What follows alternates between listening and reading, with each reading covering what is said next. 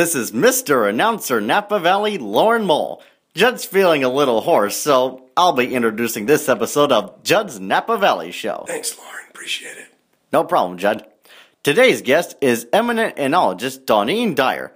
She's one of the pioneers of modern winemaking, has fantastic perspective, and is just a super sweet person. You're going to like this one. Before we get down to it, let me invite you to visit Judd at Judd's Hill Winery on Silverado Trail in midst of the verdant vines of Napa Valley. For visiting information, go to www.juddshill.com. That fine website also has Judd's fantastic and funny videos, magnificent parties and events, and you guessed it, Sublime Wines. Put some of those wines in your shopping cart, and I'll give you a secret deal for our listeners. Type in coupon code JNVS in lowercase letters and get 15% off of your entire wine order. You can't beat that. Or can you? Yes.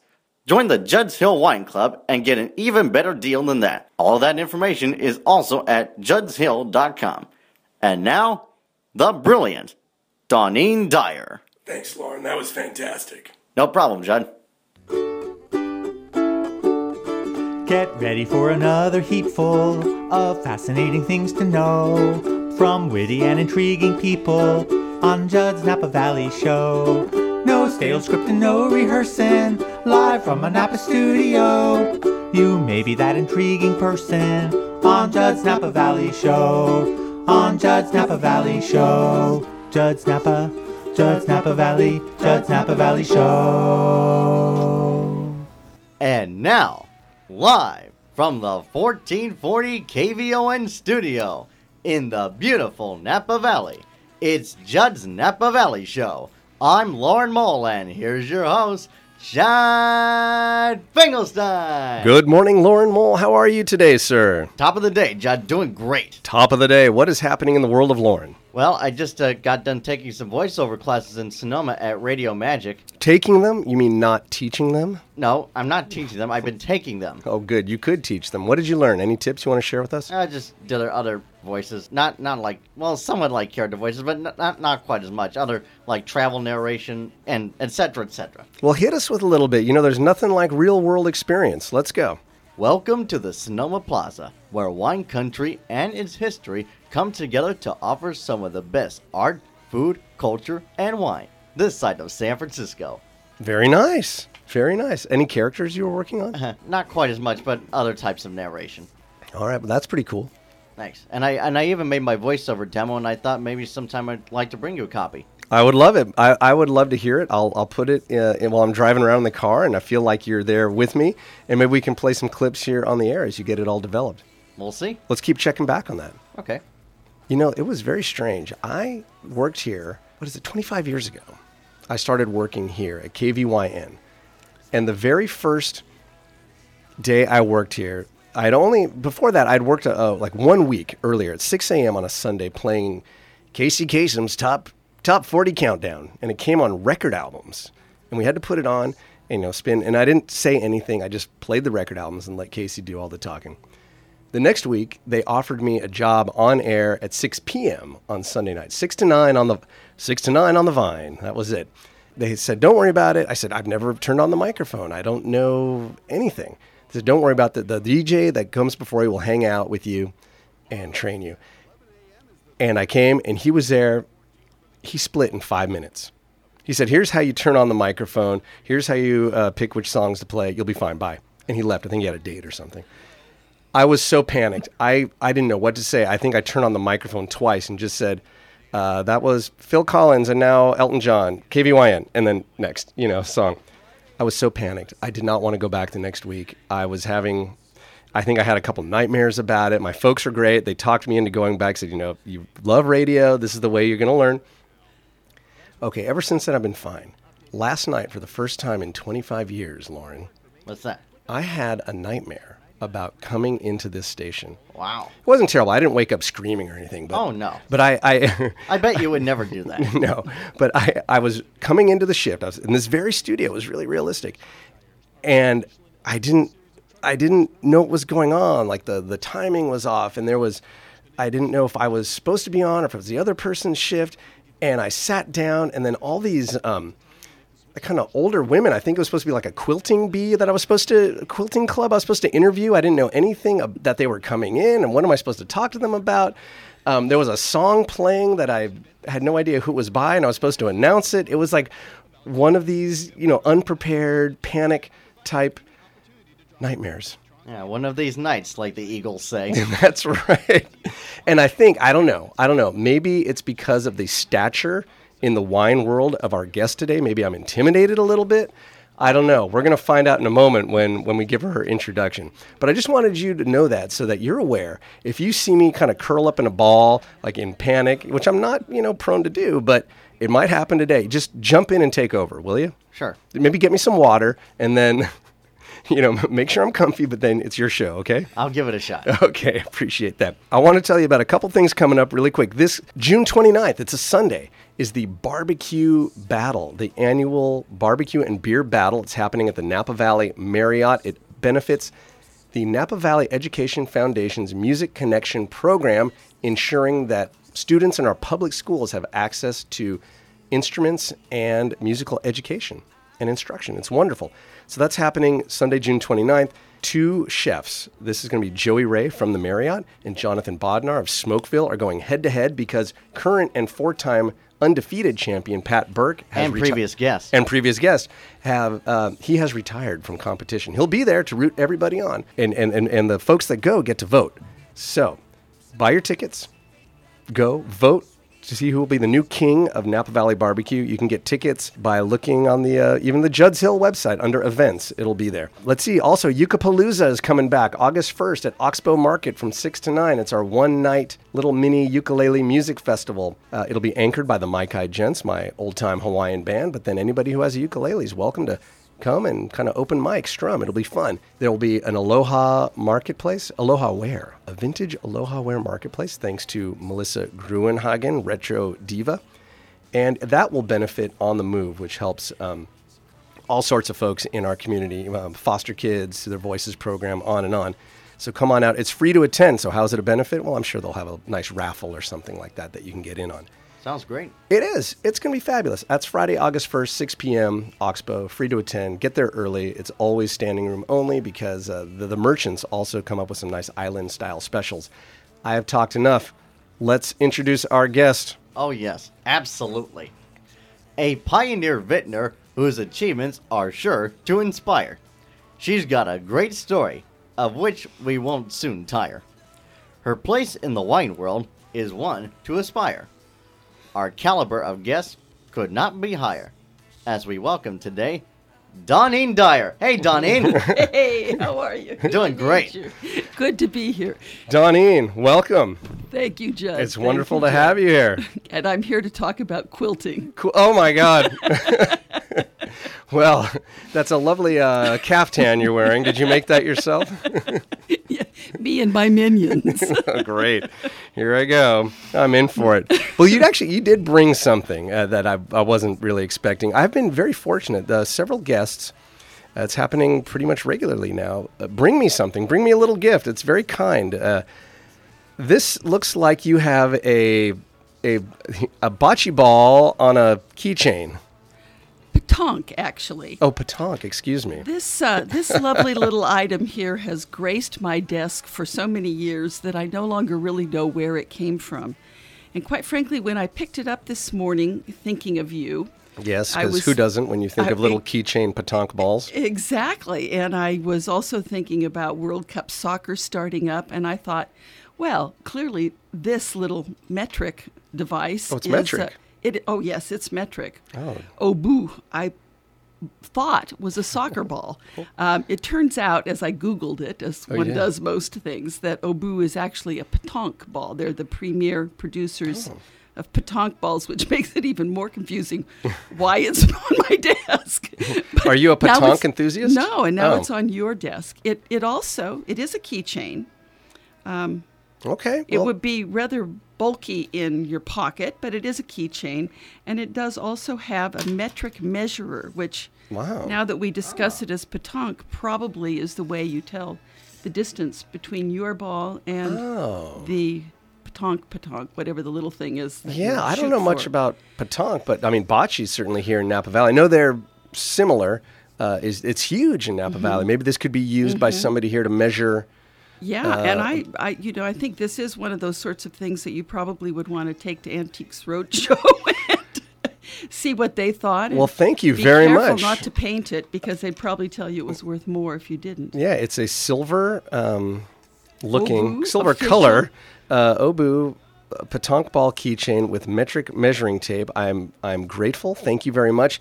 Do you mind if I share this with a listener who might want to have this off the desk of the legendary vintner Dawnine Dyer? I would like to share this. This is going to be um, get your hands on Judd's goodies. That's what we're calling it. so if you would like to have this, and you're by your computer, your smartphone, get on Twitter. And just the first tweet that comes in with the hashtag JNVS for Judd's Napa Valley Show. And you can add getting my hands on Judd's goodies so we really know what's happening. The first one to come in with hashtag JNVS via Twitter We'll get this. I'll bring this back over to Judd's Hill, our family winery.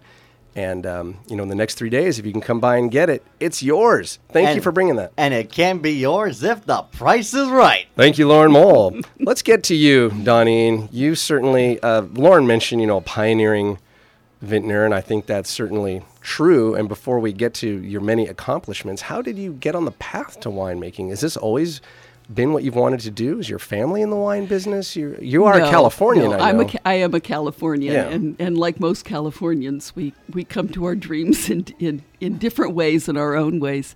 Now, I, I was interested in wine, became interested in wine in, in college, which was a long career for me. It was back in the 60s, and it, it took us a long time to make up our minds back then about what we wanted to do. And um, along the way, I had a chance to travel and to uh, to to see what I thought of then as a, a different and more gracious kind of style of life that involved many of the things that we talk about now with the you know farm to table and and appreciation of where things come from and and enjoyment of, of flavors and wine and food was certainly part of that. It seemed obvious for a biochem major to see about working in a winery. yeah, absolutely. And, uh, and and that is in fact how I started was working in in the laboratory so your degree was in biochemistry. Yeah, From uh-huh. Santa Cruz. from Santa Cruz. My husband and I moved up here from school from school in 1974. You know, our car broke down in St. Helena. We lived for the first So that- month at the state park in Is that how you chose? and- Is that how you chose Napa Valley? Like the car broke down here, so No, we actually we actually had the foresight even then Okay. to uh, to apply for harvest jobs in advance. But you didn't have a place to stay. You stayed, Oh, you no, stayed a month in the in the in state Bouquet park. State Park, yeah, yeah. How cool! Yeah, it was great. Very 70s it was of you. really it was really good.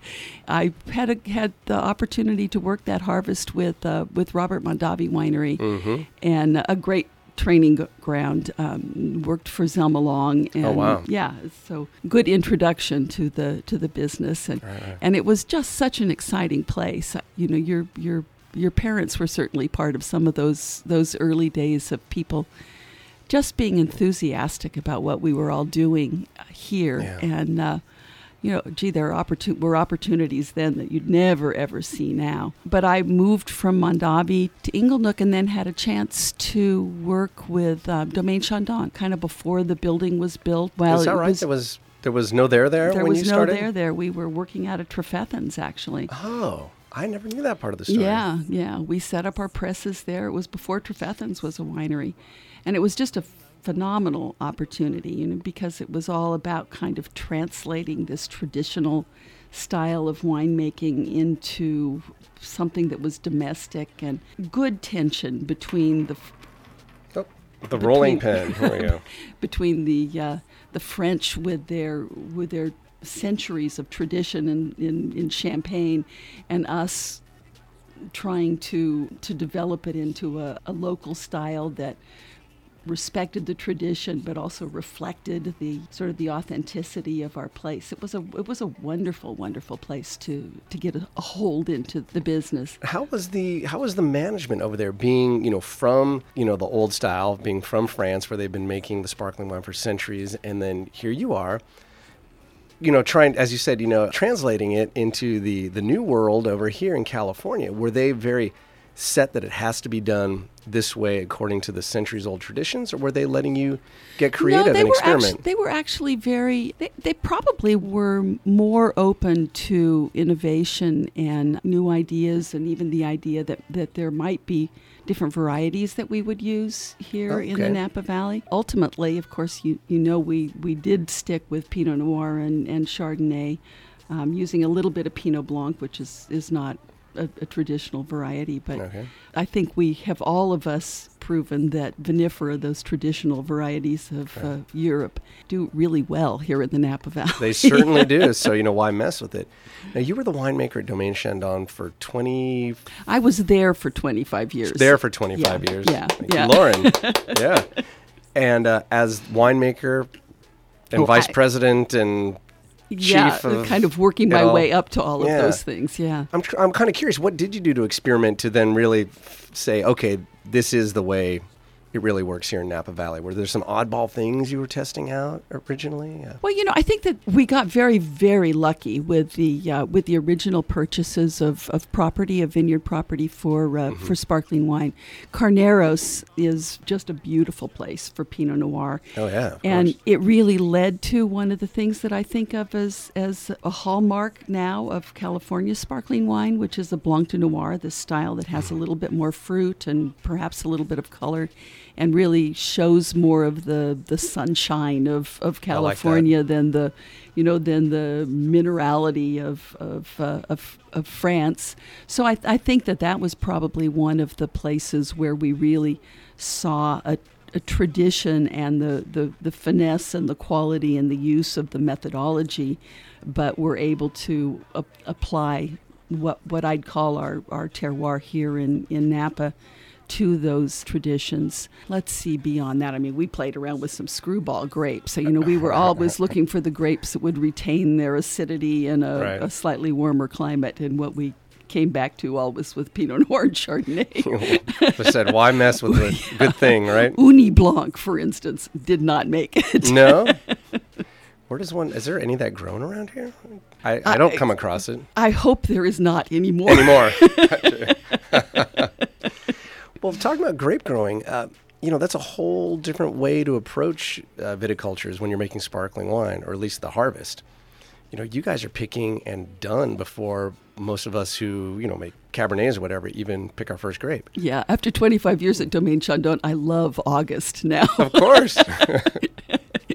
there were all those years when all my friends were taking their last vacation, my colleagues and friends, and I would be starting harvest on, you know, the 12th of August. You've got your boots on already. wow. But now with um, making the sparkling wine, at least your hands probably never got black and That's right. cracked open That's- from all the punch downs and all that stuff, Yeah, right? yeah. You could at least be a, a clean winemaker in that respect. Right, but now with Cabernet at Dyer, it's a different Well, thing altogether. and we will get to, we will get to that. That's important stuff. Uh, You know, Chandon really. When, when was the building built? You know that we know that people go visit in the restaurant. Seven, 1976. 76. Okay, so you were there a couple yeah. years before. Yeah, 77, I believe. We opened to the public, and maybe it was 78 that the restaurant opened. And that restaurant really became something quick. I mean, at that time, it was the place. I mean, really, in Napa Valley. Absolutely, yeah. I remember many occasions, you know, birthdays, anniversary parties, um, you know, talking about uh, circa whatever, 70, late 70s through the late 80s is when, I guess, you know, before I went off to college and we were doing all these family events, like that's where we went. And I really appreciated the French style over there because you know what? They always served me wine. They, they knew they I think the statute of limitations is probably out, but they I, I was I was going to say, be careful. no, no, no. This was this was a long time. No, and I'm going to tell you why. I mean, I know it doesn't happen anymore because uh, I'd say in high school at some point, maybe I was 17, something like that. Our waiter, we had the same waiter every every time. He came over and he, you know, just poured wine, and he actually before he even poured the wine, he apologized to the whole table. He said, you know, that we really have become under some scrutiny. Everyone in the valley, the ABC is really getting tight. And, uh, and then he looks at me and says, we're just not going to be able to, you know, pour you, serve you any wine this evening. And we looked at him and said, we totally understand. And, but up until that point, they knew full well, but I guess there's that French style, you know. Everybody's welcome to And have you a were little with wine. you were with your family. Always with my yeah. family, and uh, you know they wanted me to appreciate wine, so they didn't mind that I had a little. You know, I wasn't drinking multiple glasses. I, you know, I knew if I was going to have it in front of the family, I had to show that I respected it, and Yeah, so you know, yeah, little sips yeah. with the dinner, and Yeah. but that always struck me as like not only a fabulous restaurant, but they let me drink wine. I thought, hey, we got to go here more often. Um, I'm sure it does Well- not happen anymore. No, I'm sure since not. that point. Yeah, I think it's pretty sad that in this this country we we teach people how to drive before they're legal to drive, and we don't teach people how to drink responsibly before they're legal to drink. And I think mm, that's you mm-hmm. know it's it, having that exposure when you're with family and in a, a situation where it's always with food is a much much easier place for anyone to learn about to learn about wine and to learn about responsible alcohol use than to wait until you're no longer in the house and you're at college and have your first experience Sure. then. And yeah. Well, I couldn't Yeah. agree more. Growing up here in Napa Valley and being around wine, you know, most of my friends, even if their families were not in the wine business, they understood wine, they mm-hmm. appreciated wine. Everybody got to have wine. And it wasn't until I got to college that I really saw people Be falling stupid. down, Yeah. yeah. getting drunk, be stupid. It just, I mean, not to say it didn't happen, you know, these, you know, high school parties out by the lake, whatever. Of course, you know, it happened once in a while, but it was not a thing. Yeah. And, and when I got to Yeah. college, like, what are these people doing? How can you drink that much? This is ridiculous. Um, and to this day, I just, I don't care to be drunk. I love Yeah. drinking. Don't get me wrong. Yeah, yeah, yeah. But anyhow, so I'm with you. Let's let's get let's get responsible wine education into uh, folks young. I'm not saying minors at this point. I'm not advocating anything illegal, but I'm just glad that it seems like younger generations are are starting to appreciate wine. Yeah, yeah, yeah. Let's talk about your wine after we take this break, because you've got so much excited, so many. Excuse me. I'm not speaking well today. I'm, I think I am intimidated by you, Donnie. This is Oh. like this is we've got a big time guest here, Lauren. Um, there is so much to talk about. You're involved in so many cool projects, including your very own. So we'll take a quick break from Judd's Napa Valley Show. We'll be back with more of Judd's Napa Valley Show right after these messages. with Dawnine Dyer. Everyone's a Finkel friend on Judd's Napa Valley Show. At 1440 on your AM dial in Napa and streaming live in Atlanta at kvon.com, it's Judd's Napa Valley Show. In Atlanta, Yes. why not? Well, that's where we're also streaming live. That's true. You could name anywhere that has internet access, and that would be a true statement. Absolutely. Isn't that cool? It is. We've gone worldwide, But that's right. or at least to Atlanta, apparently. We have. Lauren, Yes. we have in our midst a legendary, pioneering, totally rad winemaker. You're going to have to stop that. Ah, yes. What? You don't like? we're trying- this is showbiz. We'll build you up a little. Well, let's Not- just get back to the Not that we need to build you up. Um, you know, everything you do speaks for itself, and we've been hearing a little bit about your past. It's Dawnine Dyer. She's here, and we're very excited. Let's talk a little bit about what you're doing these days. We talked a bit about your past, and now you've got all kinds of stuff. You've got your Dyer Vineyard wine. You have other projects, but let's let's focus on your own thing, shall we? Sure. Yeah. Yeah, tell us when this started up and how that got going and where you are and why it's so special and Well, on and on and on. You know, I think one of the interesting things about having um, having worked in Napa since the since the mid '70s is you really, I, I really, we really, Bill and I have had a chance to kind to, to really explore some of the various places and parts and nooks and crannies of vineyards in, in the Napa Valley. And a place that's always seemed very special to us, um, even before we bought into it, was Diamond Mountain. Bill, when he was working at, as winemaker at Sterling, uh, made wine from Diamond Mountain. And in the early 90s, we had a chance at a 12 acre parcel on Diamond Mountain. It was mostly fairly steep parcel, but there was, we thought at the time, actually maybe four acres. Turned out it was two and a half, but Oh. that was uh, level enough to plant. And right in that sort of golden triangle that Diamond Creek and Reverie and Von Strasser. Yeah, it's a great and so neighborhood. right in that kind of mid mountain, Diamond Mountain. And we planted the vineyard. So in 1993, we put vines in the ground, two and a half acres of, uh, of vines. We uh, knew that Cabernet was uh, a good starting variety there, but we did feel that there were some possibilities for some of the other Bordeaux blending varieties. And we actually started with 75% Cabernet and then 5% of everything else. And over the years, we refined that. So we took out Malbec fairly early on. I, it was not a good clone, kind of a very early variety in that site. Merlot Oh, went next. Um, we still have Cab Franc, which is beautiful on Diamond Mountain, and a little bit, 5% Petit Verdot in the, in, All the, right. in the blend as well. And one of the things that we wanted to do with it, we had both spent so much of our careers at that point blending, where you would look at a kind of an ideal of a wine and you would pull characteristics, textures, flavors, colors from different lots that you'd made from different vineyards.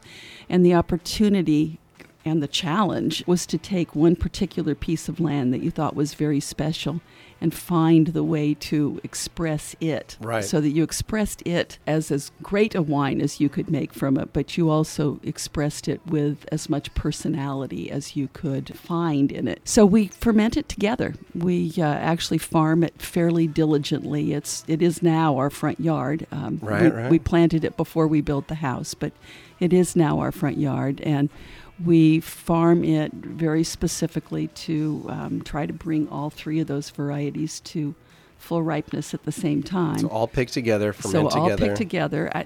Nine times out of ten, we're not. You know, if it's if they if it really isn't working in terms of getting them all ripe at the Right. same time, we'll we'll adjust. But the but the goal is, and nine times out of ten, it worked to ferment them together, and to start working on that kind of complexity, the copigmentation, the sorts of things that you get by bringing the varieties together. And we we say that we make that blend. We've made the blending decisions by the way we've planted the vineyard. So we're you know we're really going to live with that. And if we want to make adjustments in general, we're going to make those adjustments in the vineyard, not not in the winery. Certainly a way to express the, the land there. Exactly. Yeah, the exactly. And you two make this together. Yes, we do. You and your husband Bill. Yes, we do. How's that working together? You know, it actually works very well. Although I will tell you that I don't think I would have enjoyed doing it at 30. I Well- think it was a better thing to start I- at 45. okay, you know, I I did a little research and I found an article about you two in the New York Times from Yeah? 1987. oh, yeah. And there was a little clip because at that point you two were not making wine together. That's right, we you were- were still probably at Domaine Chandon. I And was. he was at, At Sterling. Sterling, yeah. And it says that that you expressed relief that they, meaning you two, produce different wines and do not compete head on. And then the quote is from Bill. This is from Bill saying, "If we both made Chardonnay and I brought mine home, I can imagine Dawnine might say." I would have left it in the barrel longer. and Mr. Dyer said, I would perhaps not be happy to hear that. That's great. So, so now flash forward, you guys are making wine together. It seems to be working out. You're enjoying it. And Yes, yeah, we are. do you We ever are. have these like, let's leave it in the barrel longer? No, let's Oh, not leave it in the barrel longer. Absolutely. I, but I think that one of the things that is is true about wine, and it's probably something that we realize more now than than we might have at that point, is that decisions don't have to be made. There are really very few snap decisions in winemaking. You you usually have an opportunity to explore it, and if you listen and are receptive to it, a good conclusion can be uh, can be reached. okay, So, that's good. you know, the the biggest one is the picking decision. Well, that's what I was about to say. Snap decisions don't have to be made necessarily in the cellar, but in the vineyard. They can sometimes they, do. they can sometimes come on you a little bit quicker. Yeah. Yeah, and you now are grape growers. You know, you, you didn't start out that way. Um, another quote, if I may. Yes. This is this. These are your own You're- words. You're You- finding these things. all this is good stuff. You know, you wrote this as part of a series featuring the Napa Valley grape growers, and this was in our local paper, the Napa Register. It's a really nice article, folks. If you want to look it up, you can look. It's uh, December thirty first, two thousand ten, so a few years ago. But I just want this one paragraph about now that you are a grape grower. You say that winemakers talk a lot about wines being made in the vineyard, in quotes. But until we had watched the vines through a few cycles, gotten up at 3 a.m. for fro- frost protection, dealt with picking around sunburn on a portion of the vineyard and found voles literally eating the bark of the vines in our organic vineyard, did we begin to get an idea of how true a phrase it is. Vigilance is our watchword, and quick reflexes our most valued ability. Yoga helps.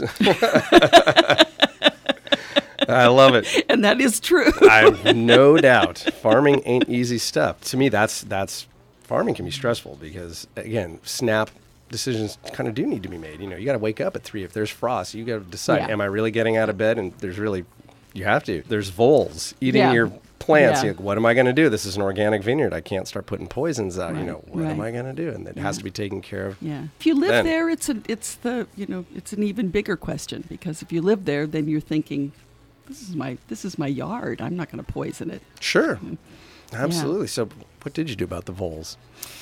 I'm curious. A I've got lot- gophers in my garden. Yeah. So, what, what should I do? And I don't well, like putting we uh, up until up until the point that we had the first really big vole invasion, we had done a a, a, a, a- a permanent cover, and we now disc, and we now Oh. disc to to break up the soil so that they're they don't get too established Mm-hmm. in their holes. And then we, on that particular occasion, and voles are somewhat cyclical, we actually just took hose in and and and hoed grass around Mm. all of the vines. So it was a pretty intense response, but Wow. it, it did work.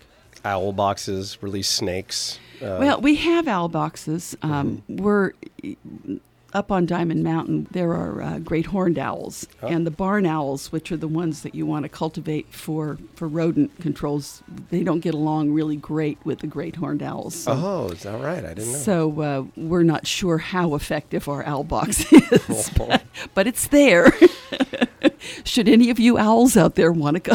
yeah, any a nice- owls listening right nice now? home. in Barn owls Mountain. specifically. Great horned owls need not apply, but there's that. There's probably um, we're violating some HR laws by discriminating against great horned owls. But No doubt. well, it's cool and seems to be working out. And you guys, but you guys, I mean, this you have your Dyer Vineyard wine, but you do so much else. I mean, do you not work with other people's wine, consulting both you and Bill? I mean, it seems like you guys are two of the busiest winemakers traveling the well, world. I, I I don't know if we're the busiest. We we actually have backed down a little bit, but we do have one major project in Meteor Vineyard. Um, in uh, Sure. in in Coombsville, Coombsville, which yeah. has been a really exciting area to get to know a little bit better, and a beautiful, beautiful vineyard. Um, Bill has a project over in Sonoma with Marimar Torres uh, that is on an ongoing project, and he has been a little. He has chosen to apply his trade to other viticultural areas in the world. And he was very active in kind of the early days of British Columbia's Okanagan Valley. Right, right. And esta- helped establish a couple of the, the early vineyards there.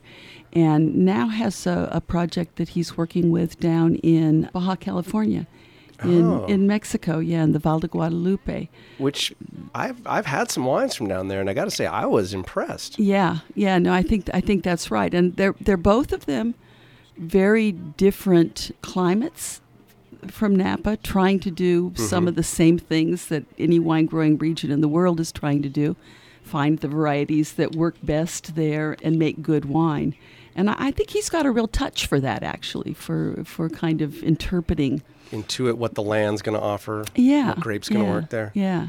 Because I got to imagine also from Okanagan to the Guadalupe Valley, um, very different. Those two must be very different from each other as well. That, you know, interestingly enough, he he says they're both high desert.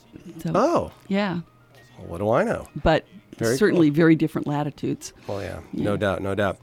And you, I've read, have made wine in at least three different continents. Well, with Domaine Chandon, we opened up Australia and Argentina had a Moet Moete Chandon property when actually when Domaine Chandon was built here in California.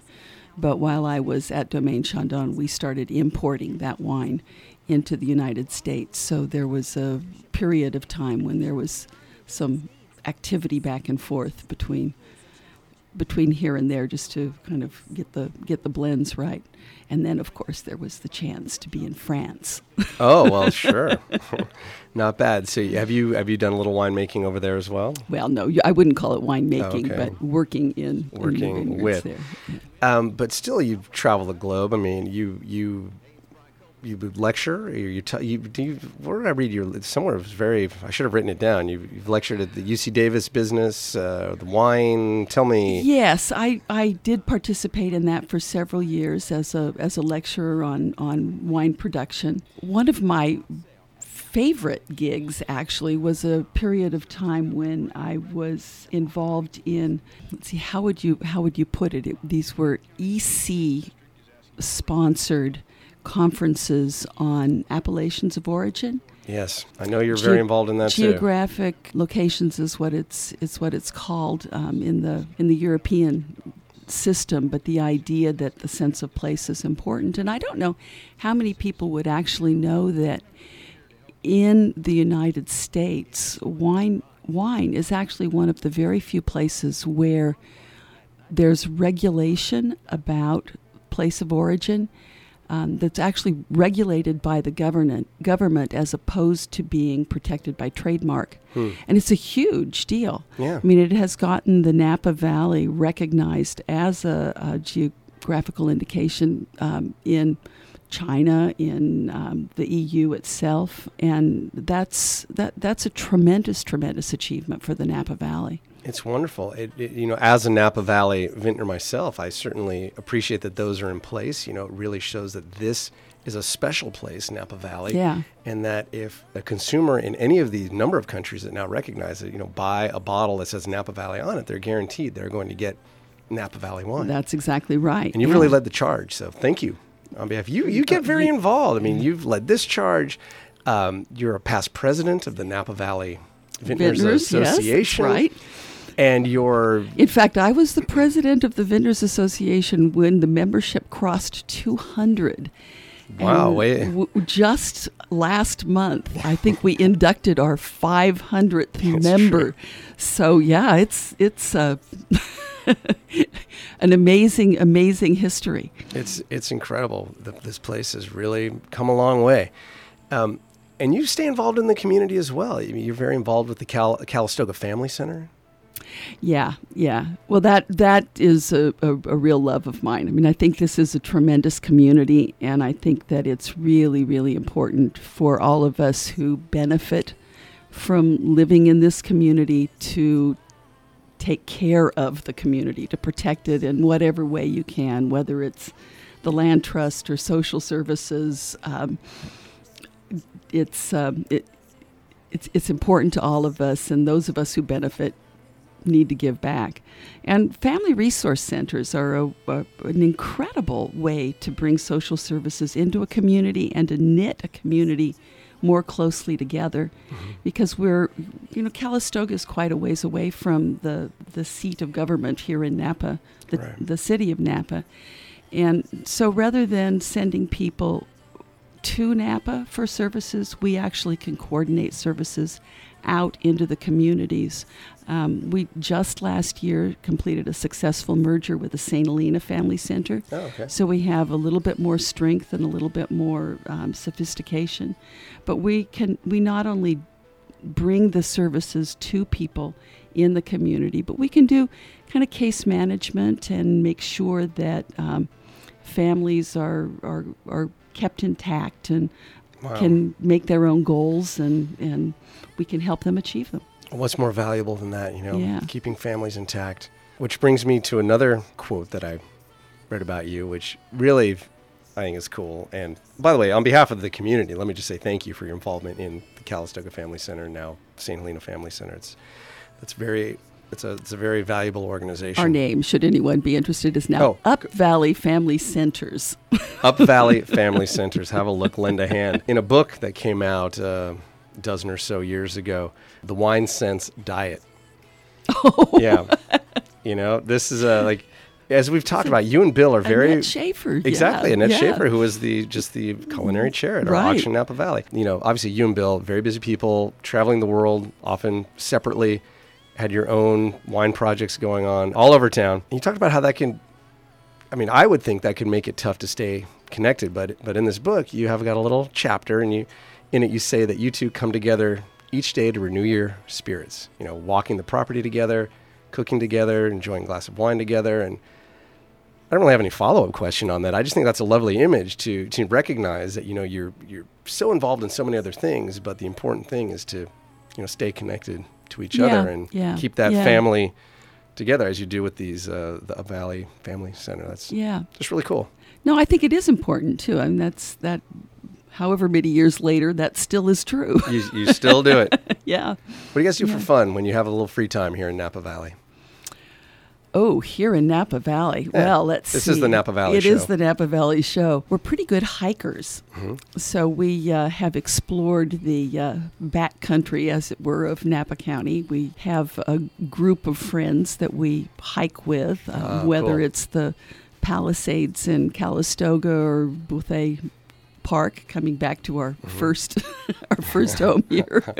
or, I mean, there are so many things to do here. We're we're Well, uh, we're followers of the chamber music series in Yeah. uh, in Napa. We uh, Opera and right, which has not yet come to Napa, as They far show as I it at the know. but theater. They have the live right, they streams, Yeah, uh, yeah, from from, New the York. Met, right? Yeah, do you get in on that? I have done that a couple of Yeah, times. that's not- fun. yeah. Well, it sounds like you have a very healthy attitude, very healthy lifestyle. So I'm almost embarrassed to ask you this next question, but do you go nuts for donuts? He's bringing a, a pink box to you right now, Dawnine. A pink box? Yes, a a pink pink box. box. Not red, not white, not blue, but pink. Here you can see a nice selection of donuts. What I'd like you to do right now is choose choo- Ah, choose buttercream. Of, where else?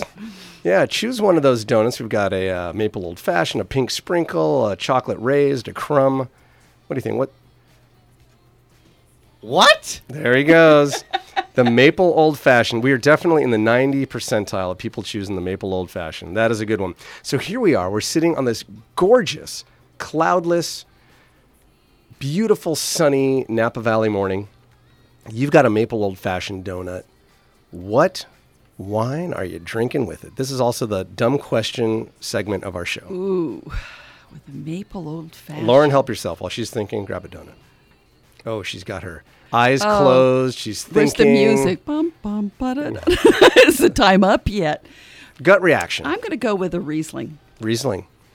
What are you thinking? The acidity, the Or contrast, you know, now the maybe- richness uh, of the I, maybe I need to rethink this. Maybe a Blanc de Noir sparkling. ah, which, as we just found out, is the California sunshine.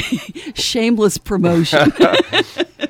And now it's time to play everyone's favorite party game here on Judd's Napa Valley Show. This is Mad Libs. That's right. Dawnine Dyer is here to play Mad Libs with us.